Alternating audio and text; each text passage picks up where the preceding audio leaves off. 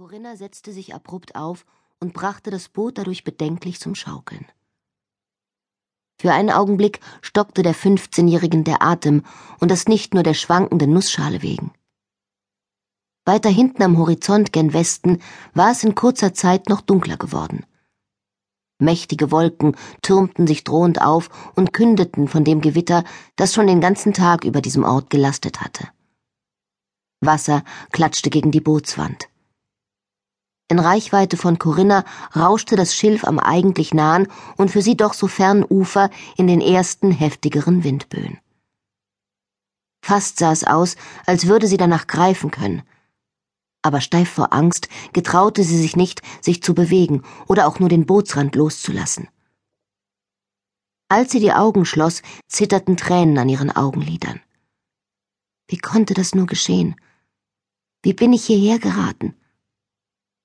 Corinna öffnete die Augen. In diesem kurzen Zeitraum hatte der immer stärker auffrischende Wind das Boot noch weiter vom rettenden Ufer fortgetrieben. Weg auch von der Seite des Sees, auf der sie vielleicht noch auf sich hätte aufmerksam machen können. In der kleinen Bucht, in die sie nun hineintrieb, würde sie vom Hotel zum Goldenen Schwan aus nicht mehr zu entdecken sein. Und das Ufer blieb ebenfalls weit entfernt. Corinna hatte nie schwimmen gelernt. Corinna bemühte sich, ruhiger zu atmen. In einiger Entfernung erkannte sie bald darauf, dunkel, länglich und irgendwie höhnend, die im Wasser schaukelnden Ruder, die ihrer gleichaltrigen Freundin Beatrice gerade eben noch, wie es Corinna schien, ungeschickt aus den Händen gerutscht waren. Es war auch Beatrices Idee gewesen, sich in diesem Boot zu verstecken.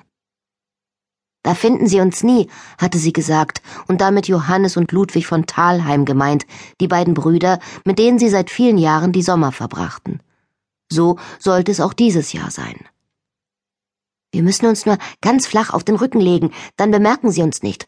Du wirst schon sehen, die kommen nie auf unser Versteck. Corinna erinnerte sich, kurz gezögert zu haben, aber Beatrices entschlossene Stimme duldete keinen Widerspruch. Beatrice war schließlich die Tochter von Hermann Kahlenberg, dem Besitzer des Hotels zum Goldenen Schwan und damit Mamas Arbeitgeber.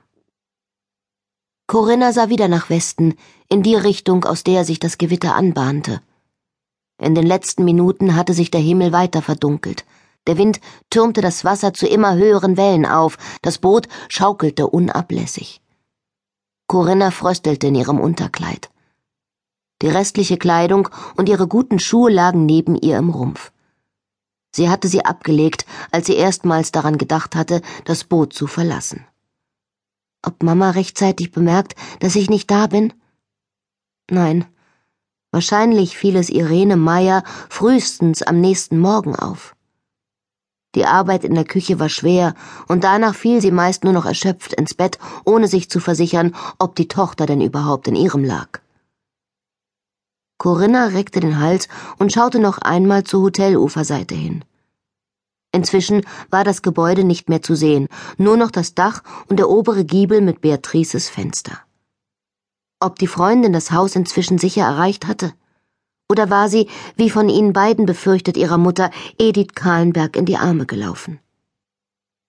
In der Ferne grollte es gefährlich, Windböen peitschten über die Wasseroberfläche, erste vereinzelte Regentropfen platschten auf das Boot und auf Corinna. Es war soweit. Das Gewitter würde sie in Kürze erreicht haben. Soll ich schreien? Aber wer wird mich hier draußen um diese Uhrzeit hören? Der Speisesaal war jetzt bis auf den letzten Platz besetzt. Das Personal hatte alle Hände voll zu tun. Und wenn ich mich über den Bootsrand beuge und das Boot mit den Händen paddelnd in die richtige Richtung bringe? Corinna versuchte es sofort und gab schon im nächsten Augenblick bebend wieder auf. Um ins Wasser zu gelangen, musste sie sich sehr weit über den Bootsrand beugen, und dann lief sie Gefahr, doch hineinzustürzen und zu ertrinken. Wieder einmal richtete sie sich resigniert auf. Der Warnruf eines Vogels ließ sie zusammenzucken, ein Schatten flatterte über sie hinweg. Der Donner grollte noch lauter. Aber ich muss etwas tun. Corinna überwand sich nochmals. Es gelang ihr, das Wasser mit einer Hand zu erreichen. Wieder schauderte sie.